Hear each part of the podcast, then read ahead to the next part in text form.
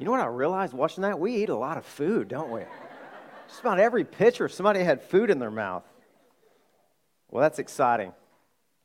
If you have a copy of God's Word, you can open to Zechariah, and uh, it may take you a little bit of time to find that. That's not a book that, uh, that's typically referenced in churches, one of the minor prophets.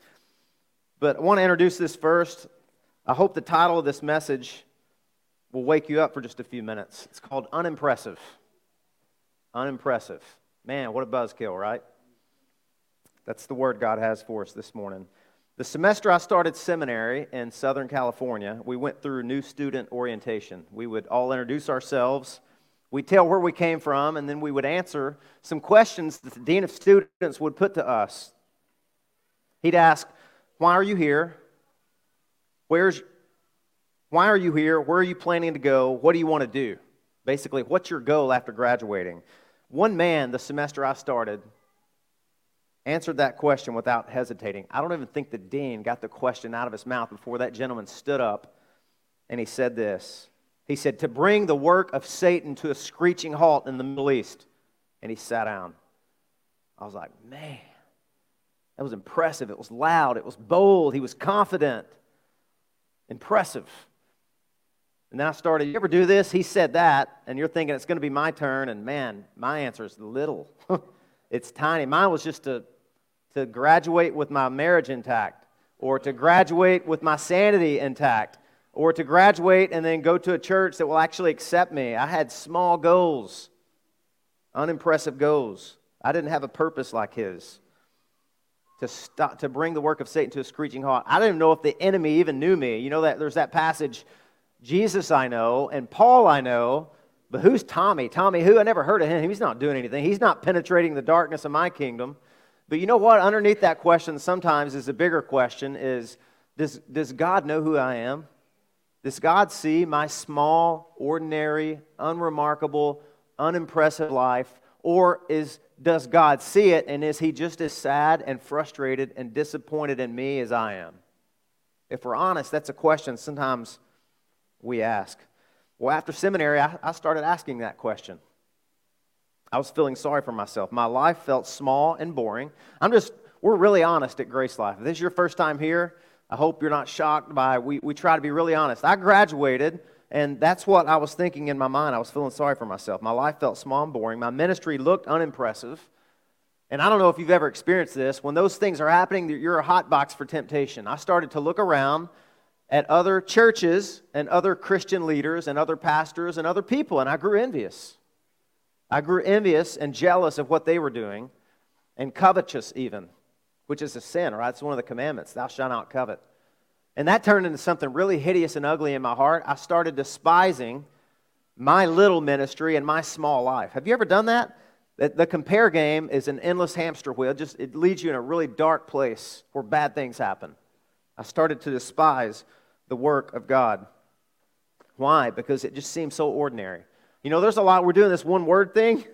That's a word most people won't put on the card. Lord, do something ordinary in my life, right? We don't like that word. We're allergic to it. In fact, Michael Horton wrote a book, and here's, here's a quote from that book.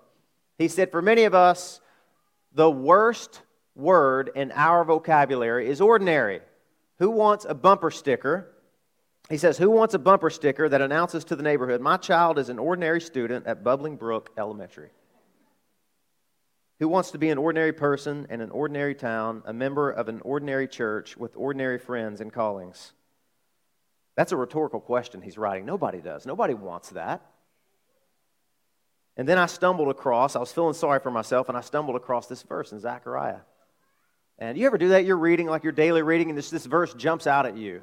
And this verse haunted me in a good way. Here's what the prophet says For whoever has despised the day of small things shall rejoice. It's a promise. It's a direct promise to people who are in the middle of despising their small, unremarkable, unimpressive, lackluster life, or family, or marriage, or singleness, or vocational calling, or hobby, or whatever it is. Hopefully, this message will resonate with everybody here at some point in your life. If you're not feeling small and unremarkable, just stand by because seasons come and go in and out of our life like that for Christians too. We're not impervious to that. So, what I want to do today, really fast, is going to be a short service or short sermon. Service may be longer because we're going to have a lunch. What I want to do today is unleash a short, powerful truth in the passages we're going to read. And this would be cool, man. We're reading from three different passages in the Old Testament. If you've ever read like a chronological Bible reading plan, uh, that's one of the only times that these three different books of the Bible get slammed together Haggai, Ezra, and Zechariah, because they're all among the same time period in the Bible when the, uh, the legendary temple that that God used Solomon to build, it got ripped down by the Babylonians because of Israel's sin. You remember this? They built this amazing temple filled with gold, beautiful, elaborate, impressive, remarkable, all the things that so often were not. And then they sinned, they disobeyed, they broke fellowship and covenant with God, and so he sent the Babylonians in there to tear down their temple. In 70 years, they were exiled. And then 70 years were, were fulfilled, and God sent them back to rebuild.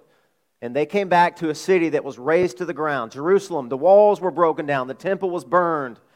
Most of the population was scattered. Not even everyone came back. There's a small remnant of people that came back, believed God, and they've got a lot of work to do.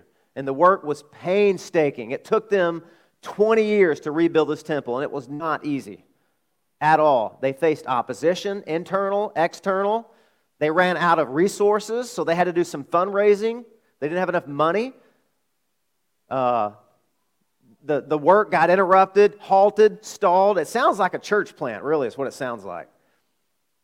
But these people eventually reached the day when the first stage of their rebuilding was complete. And it was this they, they finished the foundation of the temple. That was it. Just a foundation. It was finished, and so they had a celebration. God wanted them to stop, pause, reflect, and be grateful and thankful and celebrate what God was doing. So, for many people, this was their first temple to ever see, and they were blown away by it. They were blowing trumpets, they were singing, but other people who were a little bit older and had seen the original temple, what do you think their emotions were? They were very sad. They wept. They cried.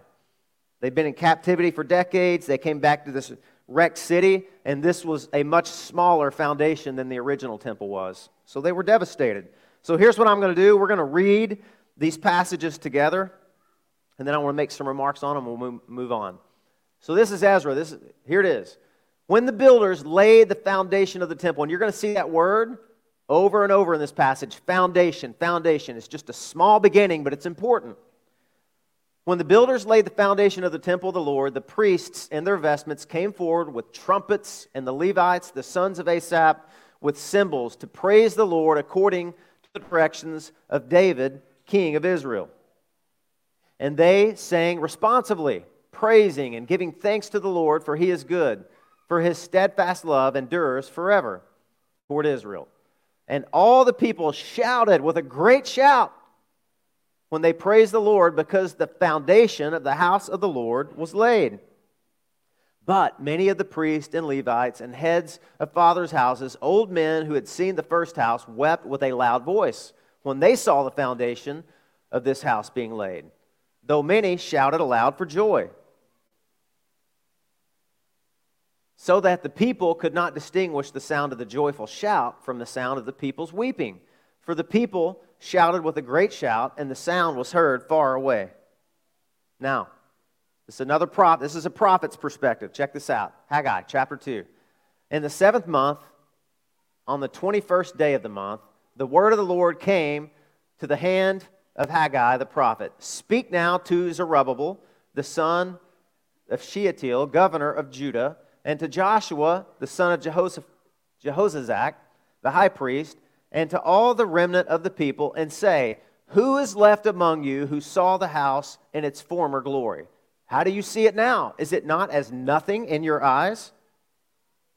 Yet, now, be strong, O Zerubbabel declares the Lord. Be strong, O Joshua, son of Jehozadak, the high priest. Be strong, all of you people of the land, declares the Lord. Work, for I am with you, declares the Lord of hosts, according to the covenant that was made with you when you came out of Egypt. My spirit remains in your midst. Fear not. And then a few verses later, verse 7 I will fill this house with glory, says the Lord of hosts. The silver is mine. He's saying, You think you have a money problem? the silver is mine, and the gold is mine, declares the Lord of hosts. The latter glory of this house shall be greater than the former, says the Lord of hosts. And in this place I will give peace. Peace declares the Lord of hosts. And then this verse in Zechariah 4. Then he said to me, This is the word of the Lord to Zerubbabel, not by might, nor by power, but by my spirit, says the Lord of hosts. Who are you, O great mountain? Talk about opposition. Before Zerubbabel, you shall become a plain, and he shall bring forward the top stone with shouts of grace, grace to it. He's saying, You're going to finish the roof eventually that's going to be built on this foundation. For whoever has despised the day of small things shall rejoice and shall see the plumb line in the hand of Zerubbabel. Well, that's pretty amazing, isn't it? Here's what I want to do I want to pull out three things, three realities from this passage, real briefly, that we see that God shows us. And, and some of you may be thinking, what in the world is this pastor doing? It's eight year celebration. This room's filled up. People are watching from home, and the word is unimpressive. What are you trying? This is kind of a buzzkill, Pastor. What's going on? What's going on is I think so often is what derails a church is, is we start to think we're something special in the wrong way because we are someone special to God, aren't we? I mean, God has filled us with His Spirit, He is with us. But sometimes we, we forget and we think, you know what? God put me here to make my name great and to make the name of Grace Life great and to make myself famous. That's not why we're here. And God has to remind us of that sometimes. And so this is preventative medicine. Our church is in a really strategic place. We're looking at property. We're wanting to have a building. We've been here for eight years. God's doing some amazing things, and God wants us to stay humble and remember what He told these people so long ago. So, point number one here it is. Sometimes God shatters our dreams. Now, did you really need a verse from the Old Testament to, to be reminded of that? Listen, I told you we got honest in here. How many people would want to raise their hand? How many people have your dreams shattered by God? Okay, thank you. the rest of you, stand by. right? Listen, God's not trying to crush you, God's saving you when He does that. One of the most amazing passages in the Old Testament to me is when God, through two different prophets, Haggai and Zechariah, He sends those prophets to these people who are weeping and He pokes them on the shoulder and He spins them around and He says, Hey, do you remember that other temple that God built through Solomon? It was really special, wasn't it? This one's nothing in your eyes, is it? And you think, is God mocking them? What's God doing? God has to do that sometimes to us. You know that? You know what He's doing? He's, he's demanding that we be honest with Him. God is not content to let us walk through this life and pretend like so many people do. How you doing? I'm fine. I'm great. I'm doing awesome. Never been better. I'm making it. God refuses to let them do that. He, he comes and he says, Hey, I'm God, I'm here. And there's a real breakthrough on the other side of your breakdown. you got to get honest, though. This is, this is unimpressive. This is unremarkable. This is lackluster. This is sad and disappointing, isn't it? And the people have to admit, yeah, it is. And God, then He says something really important. He says, in your eyes. See, we had these dreams. We want to do this. And maybe even we want to do it for God. I had this plan. I, listen, I'll be really honest with you. When Jeff Eckert and I planted this church, you, you got to know, man, God has to deal with pride and arrogance in pastors too. I seriously, Jeff and I thought, man, will this be, will this be big enough? Seriously. Well, I, I don't know, Jeff. We, we may have to open up the first Sunday, the two back rooms. oh, did God shatter my dream? Because it was my dream. That was my dream. That was Tommy's dream. It was Tommy's agenda. It wasn't God's. God knew how full of pride and arrogance I was and how I needed to be humbled to the ground. Sometimes God has to shatter our dream because he, he loves us too much to let us live under the illusion that our lives are going to go viral or trending on social media, right? He wants to encourage the Israelites, but first, they have to be honest. It's remarkable. This is what I think, I think it was uh, Oswald Chambers said this. He said, it's, doubt, it's doubtful whether or not God can use a man or a woman greatly until he hurts them deeply.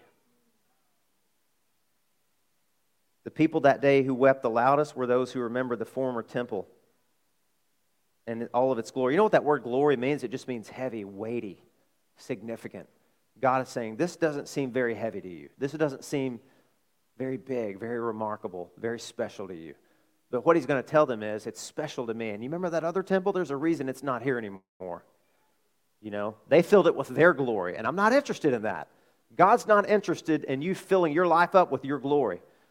The quicker he shatters that dream, the better off for you and for him. And he had to do that to the Israelites. And he makes them a, prom- a promise. He says, You remember that other temple? Remember why I tore it down. I'm going to fill this temple with a better glory. It's going to be, it's going to be bigger and more clear than the, than the last one was. How many people in here know the name Dietrich Bonhoeffer? Okay, great. He was a German theologian, incredibly gifted, sharp mind, young, just crystal clear thinking about the church and the, and the, the ministry of Christ and the doctrine and the atonement and all of that. And he caught the attention of a lot of people all around the world that invited him to come and, and pastor their church or come and live there. He was invited to come and live to America and teach at a seminary. He was invited to go to London and, and do two churches with German speaking congregations. He was invited to go and live in India. And all of this while the German church was being persecuted, and the Nazis and the Third Reich were just destroying Christian churches and pastors there. And he had this gnawing, agonizing voice in the back of his mind that said, Dietrich, you better go back to Germany. And eventually he did. And he ended up leading a ragtag group of disciples at Finkenwalde, and eventually they were arrested, and most of them were martyred for their faith. But he wrote a book when he was there, and it's called Life Together, and here's what he said. This is so powerful. Check this out. He said, Those who love the dream of a Christian community more than the Christian community itself become destroyers of that Christian community even though their personal intentions may be ever so honest, earnest, and sacrificial. And then he says this to pastors. Man, this like leveled me. He said, when pastors lose faith in a Christian community in which they have been placed and begin to make accusations against it, they had better examine themselves first to see whether the underlying problem is not their own idealized image which should be shattered by God. You know what he's saying there? He's saying often God has to show you that the life that you're wanting to live for God is just simply an idol. And God has to do you a favor, and he has to preserve his own glory and honor by shattering that. So when your dream sometimes is lying, lying in tatters and it's shattered, don't think that God has let you down. Sometimes that's the very beginning of God rescuing you from yourself, right? So often God does that. Here's the second point. Point number one. That's the fastest first point I've ever made, isn't it? That's encouraging. It can be done. Remind me of that, all right? Second point God values our unimpressive achievements. You know that? God showed up that day because He's the one that sent them there, He's the one that gave them favor. You know, Cyrus was, was an unbelieving Gentile king and God commanded Cyrus to send Israel back to Jerusalem with resources to rebuild the temple. He even gave this edict. He said, If anybody opposes this work, let a timber be pulled from their own house and hang them on it. God did all of that through an unbelieving pagan Gentile king to just show Israel how sovereign and how powerful he was, and how much in control he is, and how he orchestrates history to its ultimate course. God sent them there that day. He gave a, a faith promise to the, to the remnant of people, and he said, If you go, I'm going to be with you. And what you're doing may look small in your eyes, but listen, keep at it, stay at it, because I'm going to be in the midst. My spirit's going to be there working with you. Listen, God loves things that are unimpressive. Do you realize when Jesus Christ ascended to heaven, when he left his earthly life, do you know how many people he left behind? There's more people in this building than Jesus left behind in an upper room praying. 120 people huddled together shaking with fear, praying until the Spirit came down and filled them. Do you know that most, most church growth experts would find some type of criticism, wouldn't they? They would find some type of criticism. Well, Jesus, he gave, this guy gave it his best shot. He only had 120 people. Man, we can fix that. We can do some marketing and we can get some social media stuff going and we can really make this place sing. Jesus loves small, unremarkable, unimpressive things like a widow's mite, a boy's lunch, the incarnation, right? God uses small things and does powerful things through them. There was a woman named Tish Warren. She was part of a Christian movement that promoted radical, world changing lifestyle. She did mission work in Africa. She organized protests in college. She participated in various radical communities. And then she met somebody. She got married. She had kids, and she became a homemaker. And she wrote a book. This is what she said. put this up here. She said, What I need now is the courage to face an ordinary day, the bravery it takes to believe that a small life is still a meaningful life, and the grace to know that even when I've done nothing that is powerful or bold or even interesting, that the Lord notices me and is fond of me, and that is enough. She would go on to say, Everybody wants a revolution, nobody wants to do the dishes. It's true, isn't it? So, this day for the Israelites was small, it was despised, and it was empty. And listen, maybe, maybe you're facing that right now. Maybe you don't even know it. God brought you here because you're living this repeat, groundhog, empty day over and over. It's just empty. Do you believe that God meets you in your emptiest day? Caedmon's Call, one of my favorite Christian groups, I don't know if they're together anymore. Anyway, they wrote a song called The Emptiest Day, and I think the lyrics are profound. The author describes God. Listen to these lyrics. They say you live in hospitals and trenches and towers in the sky, but I'm not dying or fighting any wars except on the inside. The words I find impossible to mention are written on a star. They say I can find you in a flower, but I need you in my car.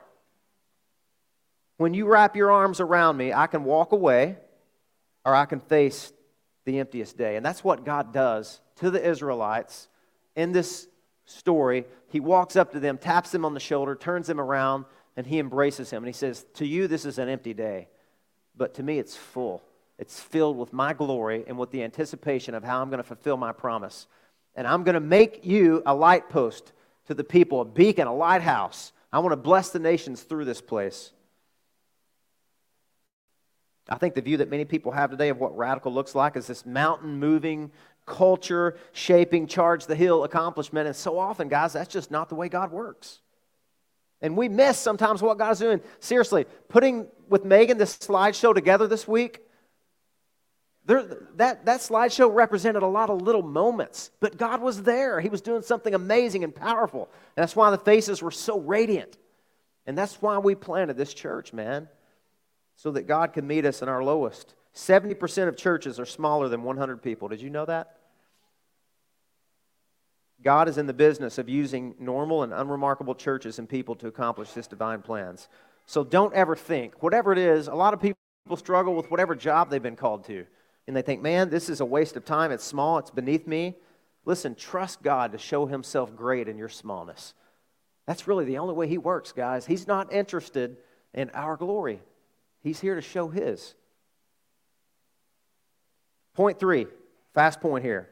What God starts, he finishes. God says, forget about that temple. I want to do something new, and I want you to participate. I'm going to fill this place with my glory. And that's why He says, I'm with you. Don't be afraid.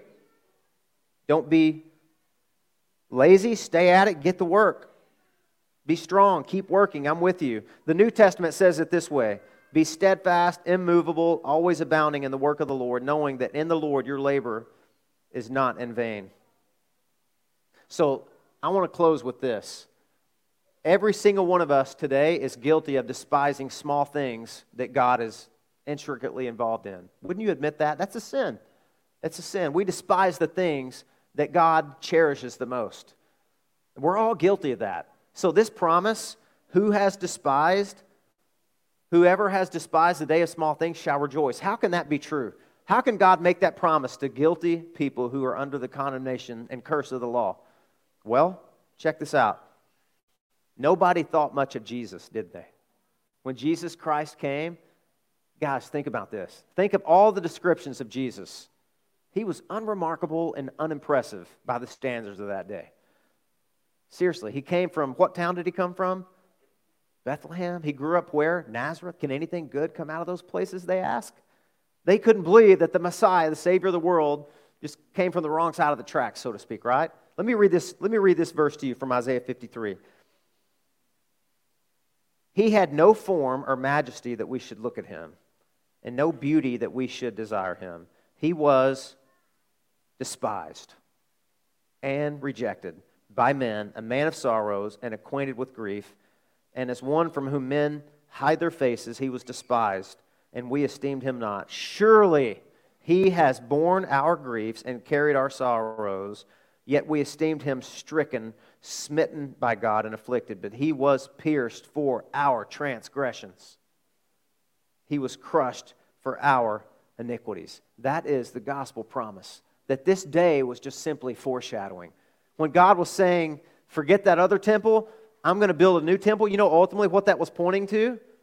To us, to Jesus. We're the temple that God sends his very presence into us. We are a mobile temple that God wants to send to the whole world and reach all the nations. That's why we're here. That's what God's purpose is in leaving you here. He could have brought you to heaven the second He saved you and spared you a lot of pain and agony. But God kept us here because He has a purpose for us. So don't think, my friends, that your small, boring, unremarkable, unimpressive life is, is not valuable to God. It is. God wants to use you. He will use you. He will secure glory for Himself because, listen, this small, unremarkable, unremarkable life, this broken vessel, as the, as the New Testament calls it, He's filled with His treasure, right? He gets more glory that way when broken vessels carry the good news of Jesus' rescue. So, I want to close with this.